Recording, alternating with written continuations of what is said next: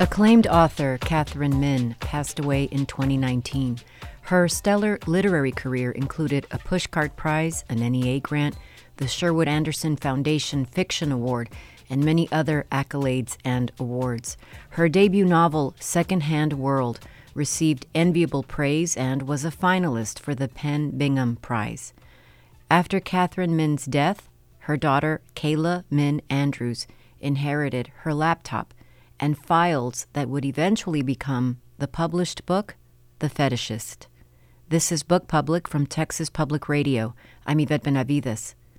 Collated and completed after Katherine Min's untimely death, the novel The Fetishist is provocative, hilarious, and darkly serious. It tells the story of three people Kyoko, a young singer in a punk rock band who seeks to channel her anger and sorrow after her mother's death, Daniel is a hapless man who's grappling with the failings of his past in matters of love and career, and Alma, a woman who had once been in a romantic relationship with Daniel. She'd always been admired for her beauty and her talent, but now she has a terminal illness. The novel addresses issues of sexual politics and the fetishization of Asian women. It's also about many other things and is compelling, funny, and intelligent, and explores art, sex, love, and grief. I spoke to Kayla Min Andrews, the daughter of the late Katherine Min, about her mother's posthumously published novel, The Fetishist. You've shepherded this book that was written by your mother, Katherine Min. Can you just talk to me a little bit about the journey, the publication journey? And I know that it can be a long story. Can you just tell us what was that process like? What was the journey for this particular book? It feels like it was a surprising and unlikely journey. It wasn't something I thought about while she was still alive. She stopped working on this novel in 2014 when she got diagnosed with cancer um, because she knew her time was limited and she wanted to create new work rather than finish polishing and promoting something she'd already created. Yeah, so she was writing essays right up until her death in 2019. And it was originally those essays that I wanted to see published because it was moving to see the urgency with which she was working on them, even in her hospice room. And then I reached out to some of her friends, including Cathy Park Hong, who connected me to her agent, who found Sally Kim, the editor at Putnam, and um, suddenly we were all brainstorming. And the thing about the essays was because she was known as a fiction writer, it kind of made more sense to go with her unpublished novel first. And then hopefully the essays could follow. And yeah, suddenly it was happening. Um, this was about two years after her death when those talks started. And yeah, I pulled up the draft of her novel that she hadn't, she literally hadn't opened the file since 2014. Um, I pulled it up because I inherited her laptop and we mm-hmm. got started from there. Her system of uh, saving files sounds like mine. it was yes. like I read in your afterword about how files were named like, you know, newer, you know, the yeah. newer files. Yeah, and... fetishist, newer, fetishist, last bit. yeah. I finally organized it by I'm not very you know I'm not very tech savvy, but then I was like, oh, you can organize it by what was opened most recently, and that and that's how I was like, oh, this was definitely the most recent draft, and it was last opened March 2014, which is when she got diagnosed. So I knew that she stopped working on it when she got diagnosed, but I didn't realize she literally never opened the file again, which is that's who she was. She was a very decisive person. I like what you say about her impracticality you describe in the afterword this idea of her impracticality as being something that she saw as a badge of honor and it was a way for her to claim power over her life. It was sort of you say a form of rebellion from the isolation that she endured in childhood because her parents were very uh, stoic right emotionally. I thought about this idea with the book and thought I mean, that's something that's so interesting to me because another thing that she thought that you wrote about was that many writers are driven, quote, by a terror of important things going unsaid. I read the afterword and then I reread the novel and I kept thinking about this idea of just that sense of urgency, maybe that you absorbed from this process of making sure that your mother's novel got out into the world. Writers are driven by a terror of important things going unsaid. I mean, that's the, you know, that's the t-shirt and the bumper sticker and the tattoo, isn't it? Yes. I wonder though, was there anything, well, I imagine there's many surprising things, but what was what was the most surprising thing that you encountered in this process of going through your mom's files and shepherding, guiding this work along? Was there anything that was really, really surprising to you? First thing that pops into my mind is, you know, and no spoilers, but the very last chapter of the novel, because I had read, she had been emailing me like chapters and pieces as she was writing them. Um, but I hadn't seen the whole novel, the way she put it together, the way she kind of spliced the different storylines and perspectives and, and arranged them. So I was reading the novel, you know, as a novel for the first time um, when I when I dug it up on her on the inherited laptop. And I was so surprised because I had read that piece of writing, but I didn't realize that she intended it as the last chapter of the book. Yeah. So that that was a big surprise. Like so much of the novel as I was reading it, I was like, oh yeah, I remember this, I remember that. Oh yeah, yeah, yeah. And it felt so intuitive and it felt so like almost almost a part of me. Like, but then that last chapter, I was like, what? like weird scratch. And yeah. I was really surprised. And it still kind of messes with my head that that you can end a novel that way.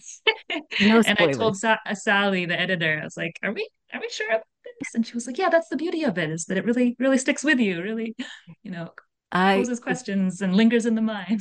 I agree. I want everybody to to read this novel, if not if for any other reason, just for that. So, can you give us a summary? You know, as this book has been sitting on my desk or in my lap, or, you know, I'm holding it up or walking around with it, and people say, Oh, what are you reading? Oh, The Fetishist. And people, you know, people have a lot of questions about it. What do you say it, that it's about when people ask you, What's the novel about? What do you say? Yeah, it's it's a little hard to summarize, but I guess one thing I tend to go towards first is the fact that there's a, a young woman who is trying to get revenge on the man that she holds responsible for her mother's death. Um, basically, trying to get revenge on um, her mother, her deceased mother's ex lover. Um, so there's this this quest for revenge. Um, I usually start with that, and then but then you know the, the titular fetishist is the man that she's pursuing revenge upon um, but then you also get his perspective and he's thinking about his first love from decades ago um, who's across the country who's a cellist uh, struggling with a terminal illness. Your mom was writing about a character with a terminal illness well before she was diagnosed. Yes it's really haunting to think about because yeah, Alma, the character Alma is is dealing with a terminal illness, but then you also have Daniel who is playing classical music in hospice centers for people as they're dying. Um, there's a lot of grief throughout the novel, and mom wrote it all before her diagnosis, so she didn't know that terminal illness and hospice and death it was all waiting right around the corner for her. But she wrote this novel without knowing that. That's so interesting. I mean, there is so much in here that is about obsession and love and a kind of possession and also a kind of yearning for sure but but also a lot about grief. That's so interesting to me and maybe a little bit unexpected just knowing what I knew about the book walking into it. But I was considering the fact that your mother wrote this book that, the, that your mother wrote this book well before I think what we now see as this question about Asian American representation in the arts. And so, this idea of fetishizing that is part of this story uh, is so interesting to me. What do you think, you know, sort of walking into a season of helping to promote this book? What are some of the things you're anticipating from readers about those questions, those uncomfortable questions, right, about those particular themes?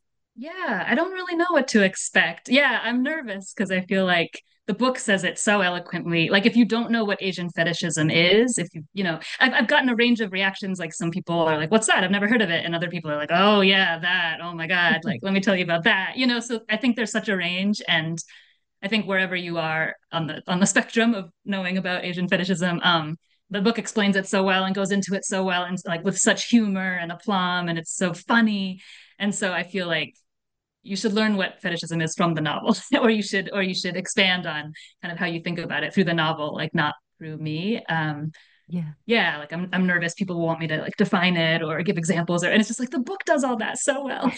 It but um yeah. it truly does. Your mother had described the novel in an early stage this way. She said, it's going to have many characters, omniscient narration, lots of shit is going to happen, suicide, kidnapping, attempted murder.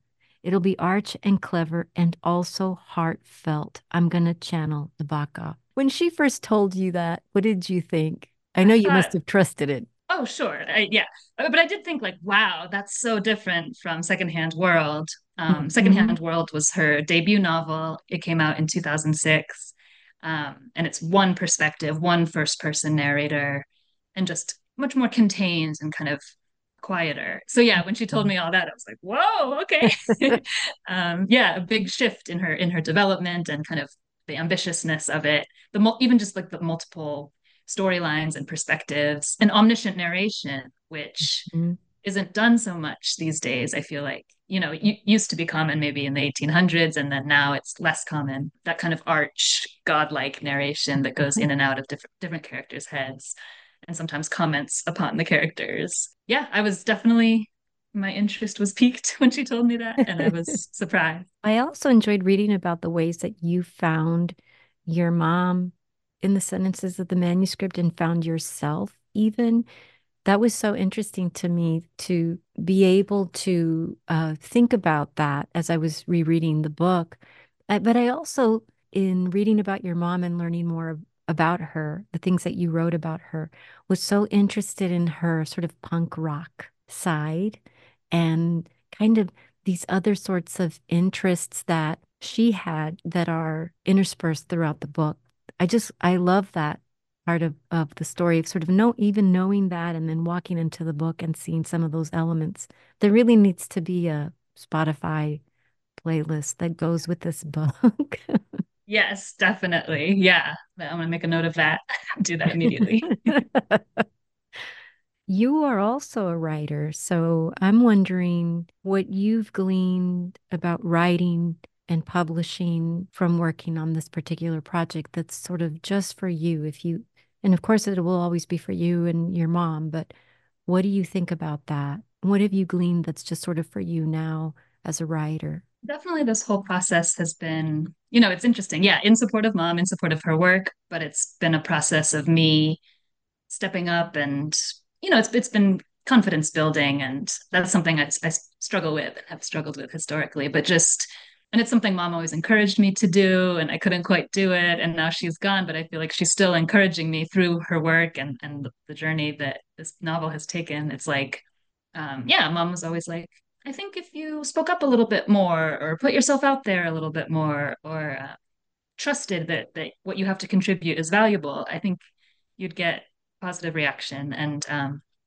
I think it'd be good for you. So that's something, you know, in the holistic sense, I feel like I've through this project because it's it matters so much to me um, to honor mom. I have to use my voice and trust that what I have to say is valuable and kind of step up in a way that is a huge. It's just been a huge source of growth and i'm sure it'll continue to be and that's that's for us that's for mom and that's for me just for me too You mentioned her essays, the nonfiction that she was writing.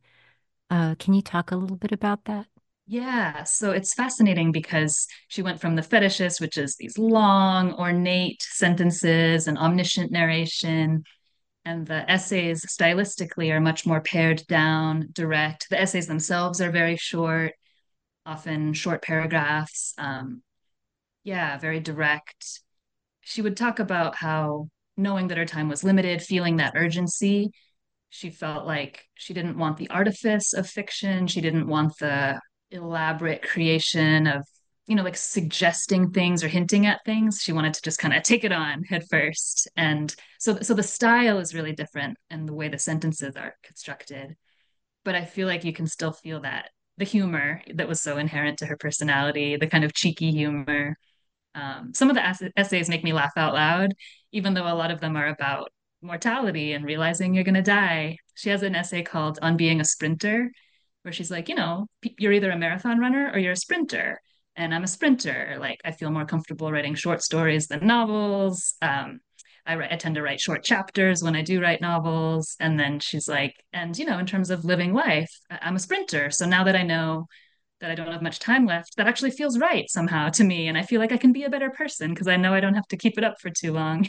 and it's like so sad, but it's so funny. It always makes me laugh. So, yeah, that kind of deep self awareness. I feel mm-hmm. like you can see throughout her fiction and her essays.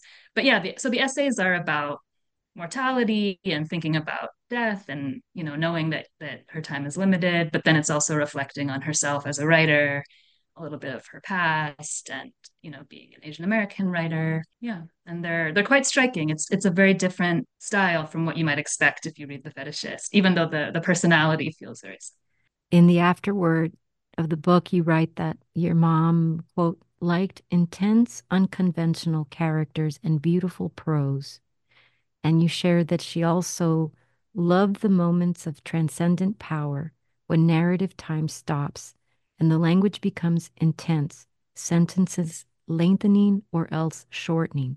An essential truth about the human condition is revealed. She called them moments of amplification. That's so gorgeous. That is such a gorgeous description. Reading that after reading the novel, I thought back to your description of how you all would read aloud to each other. And that's reading sort of mimicked this idea or illustrated this very idea when you were reading some of her favorite authors. And I thought that's just so beautiful. But it is also true of her own prose in this particular novel. There are some short chapters, there are some longer chapters, there is the omniscient narration. There is also this shifting perspective from Daniel to Alma to Kyoko. I mean, it is, it is, and there is humor. there is a lot of humor. um, yeah. And it, it's just uh, something so gorgeous. It, it is such an achievement, I have to tell you. I dove into the book and I just thought this is an exemplary work. I mean, this is just so gorgeous in so many different ways, even as it deals with those very difficult questions about Asian fetishism. There's also so much else to read about and learn about and kind of luxuriate in or learn from. What's been your favorite part? I know this has been maybe a labor of love, but maybe with some mixed emotions woven into that. What's been something sort of surprising and, and positive and happy that you've encountered along the way? So many things. The, the part that stands out to me, um, because I'm a writer also, was the editing process. So um, the novel was, you know, complete and and beautiful, and but the editor Sally Kim and I brainstormed on well, there was one scene. Yeah, that's right. So originally, when I dug it up from her laptop, there was one scene that kind of just stopped. And then there was a note. You know, you can make a comment in the Word document. So mom had made a comment to herself, being like, eh, finish this scene later, and then describing what happens in the scene. So that was the one thing that was like not complete. Um, so I had to write that scene. And then I had an idea for a, a very short little scene towards the end uh, that I thought could be really cool. And Sally agreed. So I wrote that. And then Sally had ideas of just certain arcs that could be brought out a little more. Um, so it was mostly adding, but it was like adding a sentence here, a paragraph there to sort of bring out certain arcs or no spoilers. But that process was so intense and so amazing. And as a writer, such a unique creative endeavor. You know, it's really rare that, you know, to yeah, it, really messed with my head, but it was ultimately a very positive, very exciting experience to add some of my own craft some of my own sentences to fit into the novel and contribute you know help yeah put some put some of my own words into the novel and then it felt like i was collaborating with mom artistically and made me feel really connected to her Kayla Min Andrews, thank you so much for talking to me today. I really appreciate it. Thanks for having me. That was Kayla Min Andrews, the daughter of the late Katherine Min, discussing her mother's posthumously published novel, The Fetishist. This has been Book Public from Texas Public Radio. Jacob Rosati composed our theme music. Dan Katz is Texas Public Radio's news director. I'm Yvette Benavides.